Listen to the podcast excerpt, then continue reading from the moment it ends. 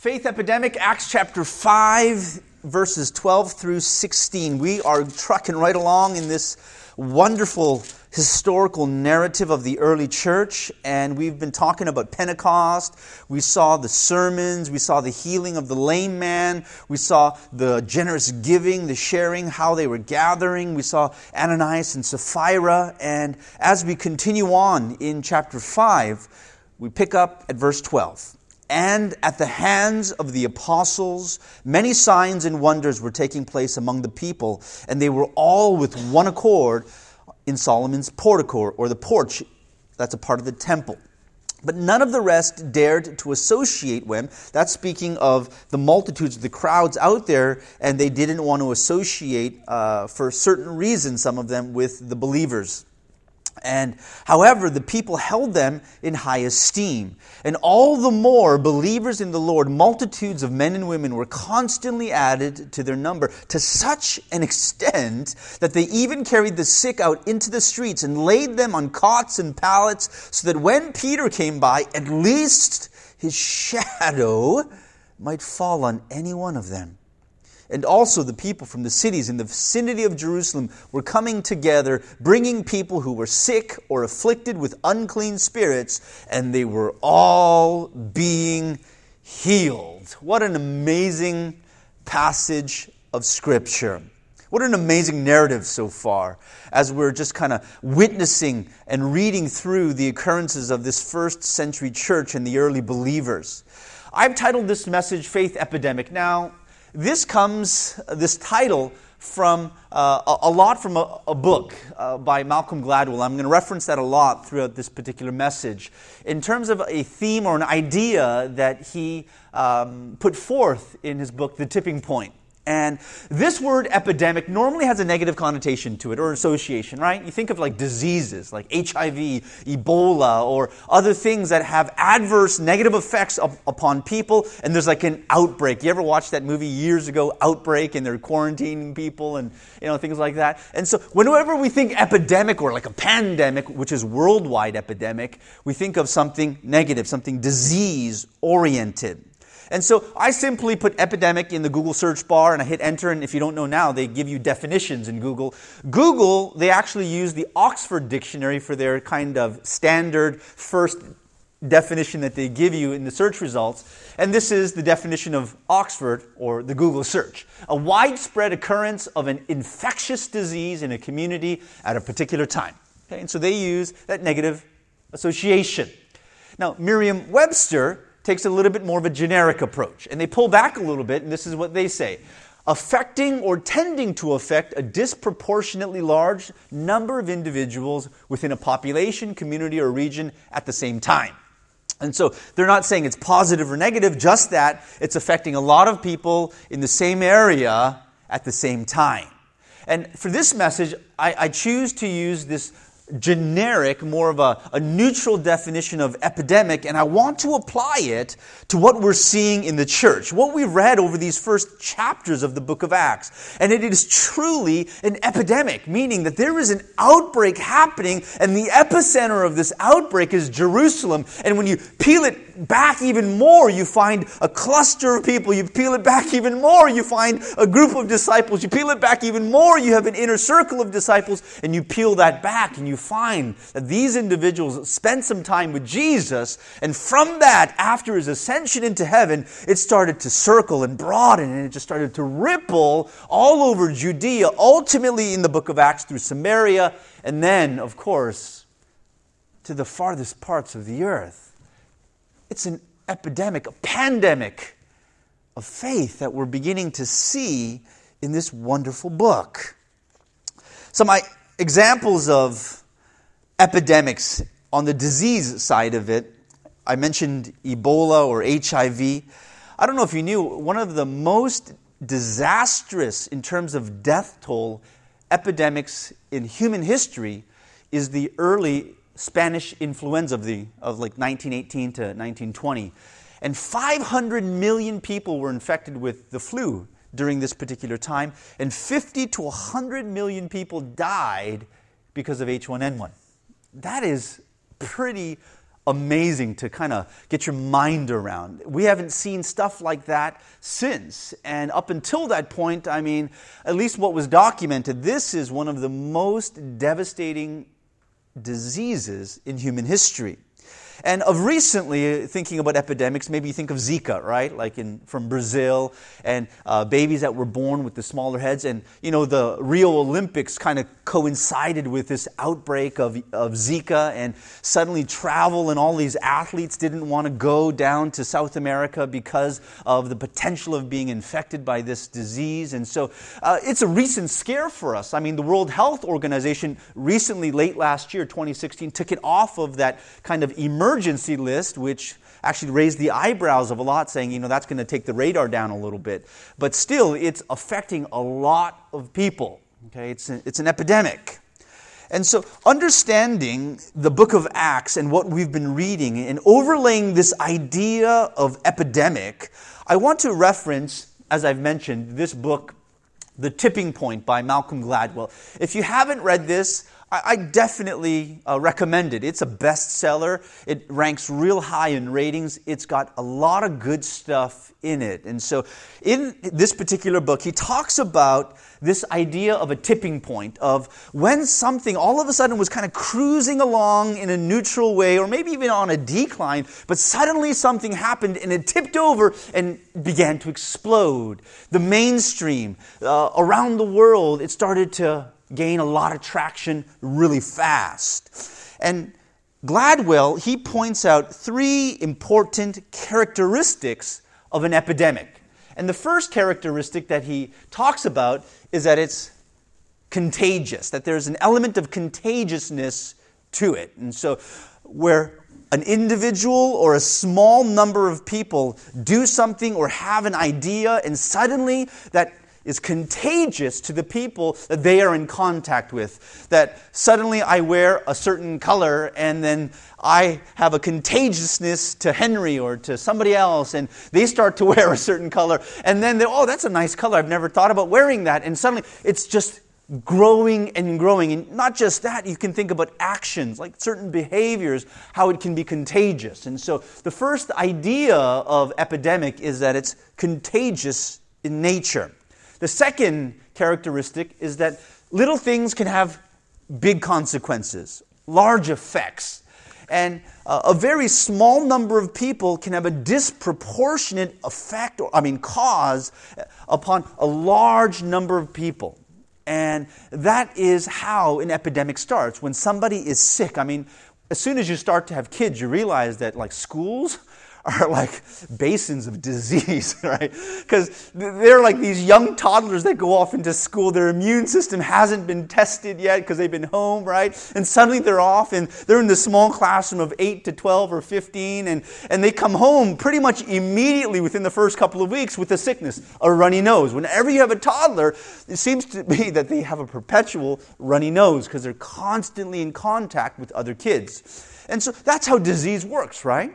Through airborne, like sneezing or different types of contact. It goes from one individual to another. And so, if I, uh, as a person, I mean, actually, this is uh, not embarrassing, but when I was in the eighth grade, I started to get these like a couple of red bumps, and I was like, man, it's like I got all these mosquito bites, right? and, uh, I was just so itchy, and I didn't think anything of it. Tell my parents or anything, and I just went to school. And I realized later that I had infected multiple people in my class with the chicken pox, and uh, it was quite sad for, for them. And I did stay home from school after I, I realized that it was chicken pox. But that's how it works. That one person is infected with something if they're in contact with five people, and it can spread to those five people people, and each one of those five are in contact with another five. Just two steps out, you have the five plus 25. You have 30 people already that are exposed to a disease in just two steps. You take it another step and you multiply it by five more, you can see how it widens very quickly.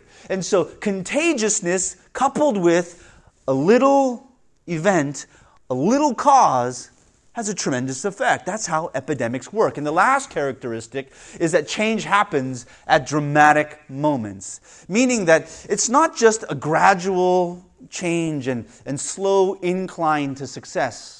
That most successes happened because there was gradual faithfulness, right? We were plugging away, but suddenly there was a moment, a dramatic period of time where it began to take off. And it was as though the amount of work that I'm putting in, it was the same before as it is now, but suddenly that the effect of what I am doing with my effort now has an exponential return. And so it's a dramatic moment where it begins to take off and it crosses that. And what Gladwell says that this dramatic moment is, he calls that the tipping point. And as we look at the Bible, the book of Acts, what we've been reading so far, I want to overlay this idea with the epidemic of faith in the church. And I began to ask myself some questions, kind of using these particular categories of contagiousness, little things, and dramatic moments. And I began to ask the question the contagious ideas or behaviors of the early church, what were they? What were they? And I just began to go back to the book of Acts from the first chapter. And as I was just perusing through again, as we've studied this over the last couple of months, I began to uncover at least a couple of them, a few of them. The first being a spirit of repentance, meaning that there was a turning to Jesus, that He was the, the way to be forgiven of sins, and that there was this repentance that was happening and it was be- becoming widespread, that many, many people were turning to Jesus in, in the book of Acts. One of the second things that I, that I saw was selflessness. And we've seen this, right? That they were selling their possessions, that they were selling their homes and their lands, and they were bringing that money to the church and saying, if there's a need amongst any, let's use this. And so there was this great selflessness that they were sharing meals from house to house, and that they were, there was such an openness, an open door policy, so to speak, amongst the early believers. What's mine is yours. And the, third thing that we see is that there were signs and wonders. I mean, people were being healed. A man of 40 years being lame was healed. And not just that, we're seeing it by the hundreds, if not thousands, of individuals that were being healed just in these early portions of the book of Acts. And so, in terms of contagiousness, what were those things that were spreading? I think repentance was spreading. I think selfless living was spreading. And I think a belief and an experience of signs and wonders was spreading. This was contagious that my uncle got healed of his disease, and suddenly that perked the interest. And I know this person that's sick, or maybe I'm sick, and it brought other people to the church. It was spreading in that way. And so, in terms of the next category, what were the little causes in the early church that had these great effects. And I'll list some for you. I see regular gatherings. Right from chapter 1 onward, we see that after Jesus ascended into the sky, these believers, they went back to Jerusalem and found an upper room, and it says they continually prayed there. And not just prayer meetings. We see them studying the Word together. We see them breaking bread together, worshiping together, just, just living life together. That there were regular gatherings in prayer, that they had all things in common. And I don't know how many times this idea is reiterated just in these early chapters. They were sharing with the needy, they were breaking bread together, and just a general spirit of gladness and sincerity is what is recorded for us that when you were a part of this group, you, you saw these little tiny things, that they enjoyed the company of one another, that they gathered together, they read the scripture together, they prayed together, they worshiped together, they ate together, and just in general, there was sincerity. That as they gave, they weren't trying to, to up one another. At least, you know, apart from Ananias and Sapphira. But there was this sincerity and gladness that was just prevalent in this early community. And these, I see, are the impactful little things of the early church.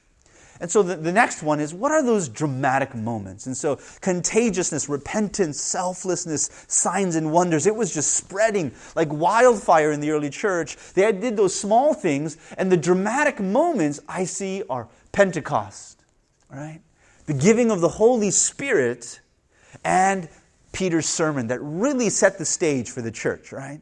I mean, the Holy Spirit is given. Everybody's startled, to thinking, what in the world is going on? Are these guys drunk? And Peter stands up in front of thousands of people and he declares this message of God's work throughout history, how it resulted in Jesus, and how people must turn to Jesus for salvation.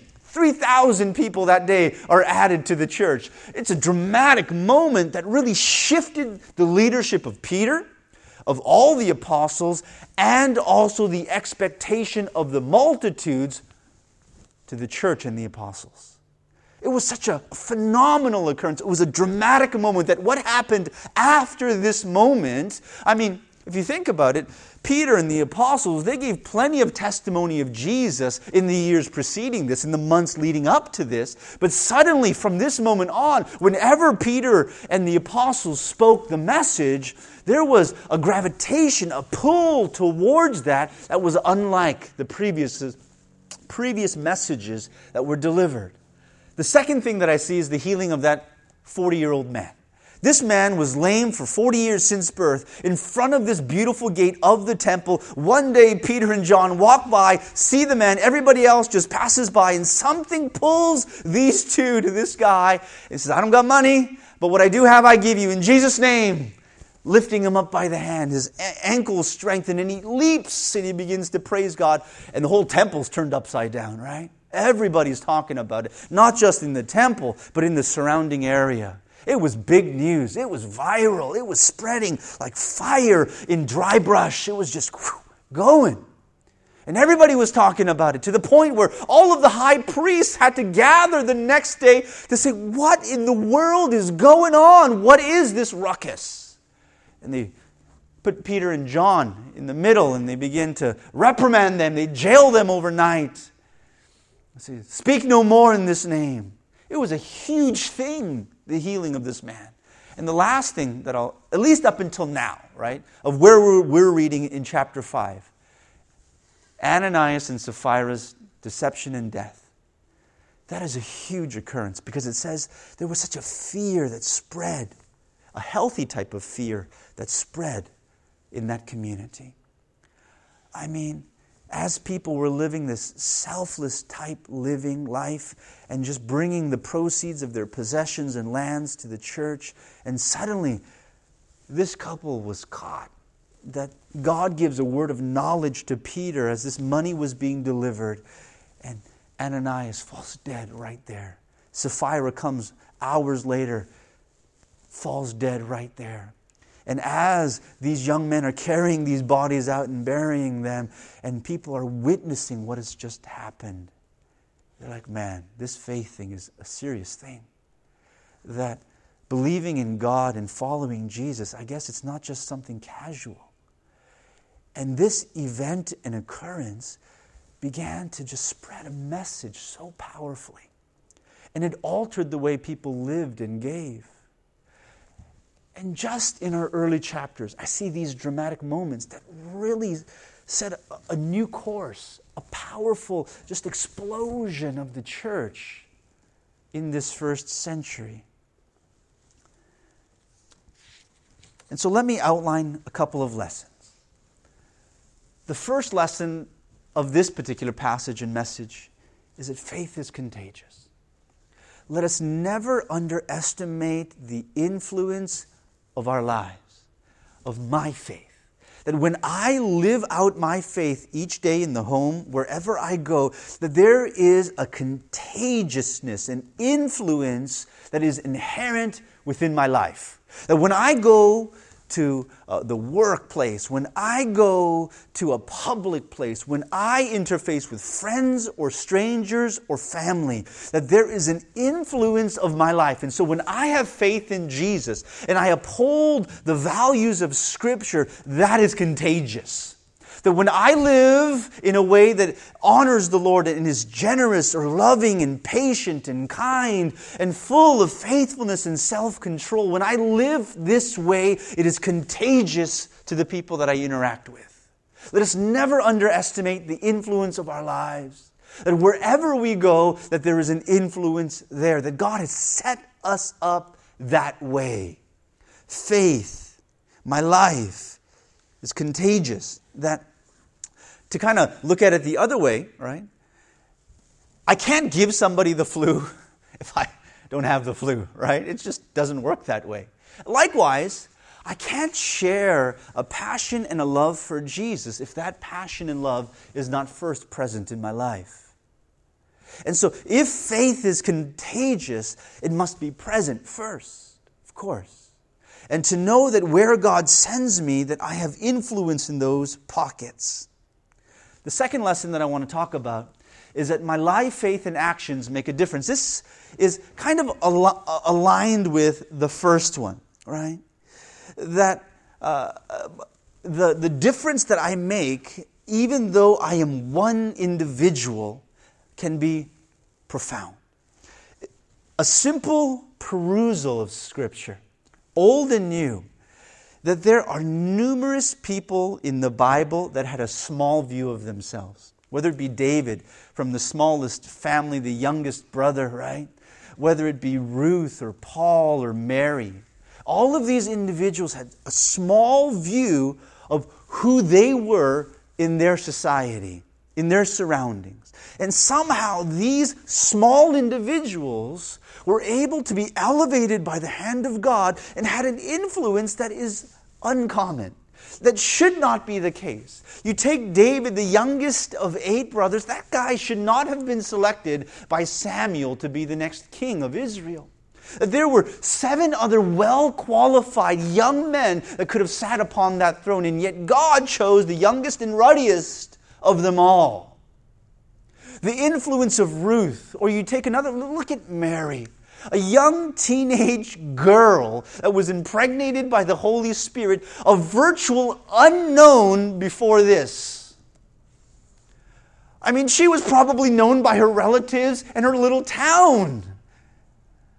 And now the entire world over, throughout every generation, sing praises of her name and the place that she has in history.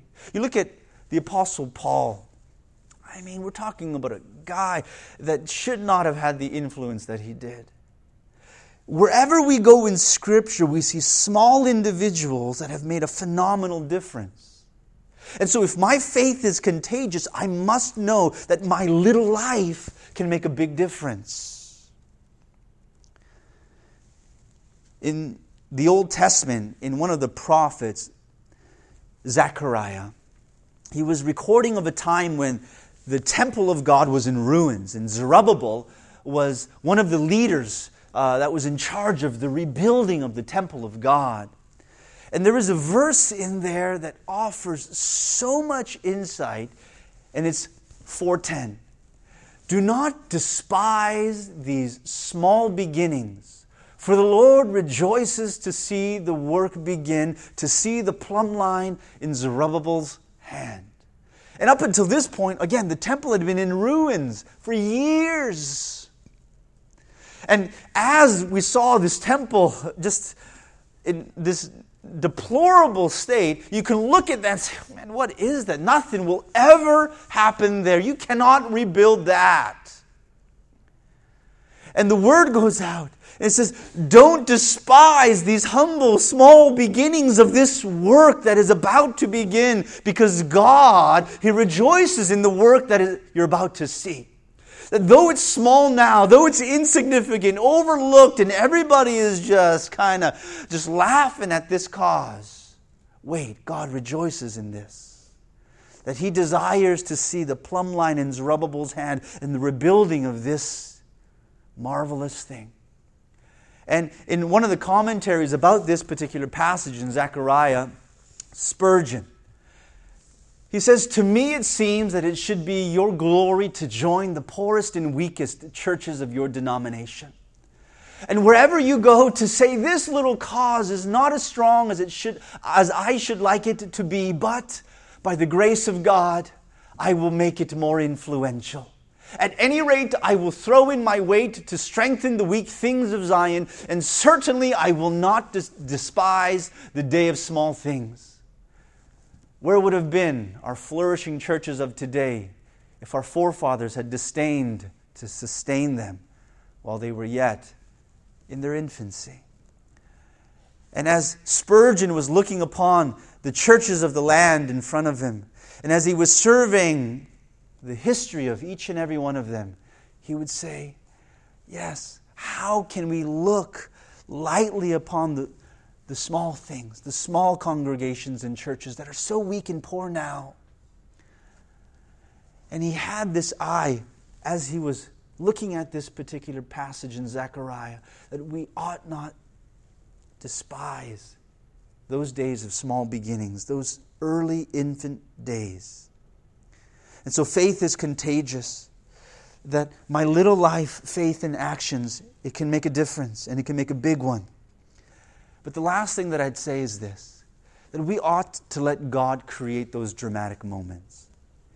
That there is only a certain amount of effort that can manufacture those things. I mean, you might be able to market really, really well and get something from nothing and get it to explode. But in the realm of God's work, that there needs to be a divine hand behind it. That there needs to be the work, the power, and the presence of God behind those individuals in that group.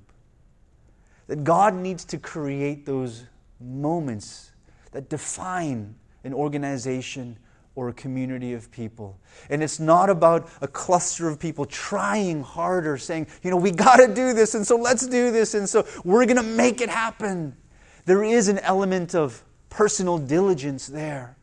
But church work is not about diligence first. Church work is about faith in God first. The primary preeminence of the presence of God in my life. And in that space of upholding Him as supreme, of living uh, uh, for His glory and inviting Him into the work of our hands, from that space, great and dramatic things can happen that the faithfulness that was just slow and steady, that God can say, now is the time, and He begins to pour gasoline over that little match.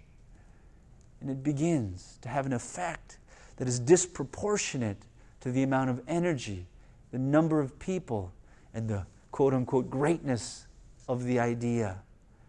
That it has an effect that far outweighs that. And that we simply need to be faithful to the process and to the little things. I wanted to close with three statements, primarily found in the book that I had mentioned by Gladwell, The Tipping Point, but how that powerfully overlays again with this message. The first is this in regards to contagiousness, that a small number of people when they start acting differently, things can happen.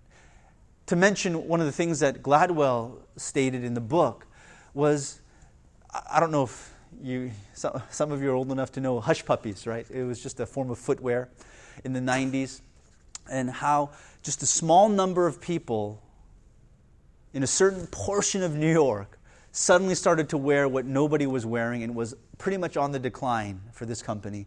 And suddenly a designer caught on, wanted to include that, and suddenly from a, a handful of young folks in a small part of New York, it became a worldwide trend within a matter of years. Now, uh, the cause of those few number of, of folks there and the effect that it had you really can't draw a straight line there. I mean, there is something that says, what? It doesn't make sense. But that's the power of contagiousness, of saying one person infecting five, and those five infecting five more, those infecting five more. And soon, it doesn't take many steps to get to a million. It doesn't take many steps to get to a billion when we think of this idea of contagiousness. And in regards to dramatic moments, and we ought to abandon that expectation of proportionality. To say that because I put in uh, five blocks of energy, I will reap another five blocks of energy. That, of course, you know, I put in a good day's work, I get a good day's wage, right? And there is that element of faithfulness, of course, to our daily lives. But when thinking about what's happening in the book of Acts and how the church is exploding, and one message, suddenly, like thousands of people are responding, that we need to understand that in God's economy, it's not just about proportionality, that He can take small faith and pay big dividends. And the last quote that I'll give to you is that almost nothing had changed, but everything had changed. As the praise team comes back, I want to end on this particular idea. And Gladwell mentioned something in the book, and he was talking about his old family dog and the first time this dog had experienced snowfall.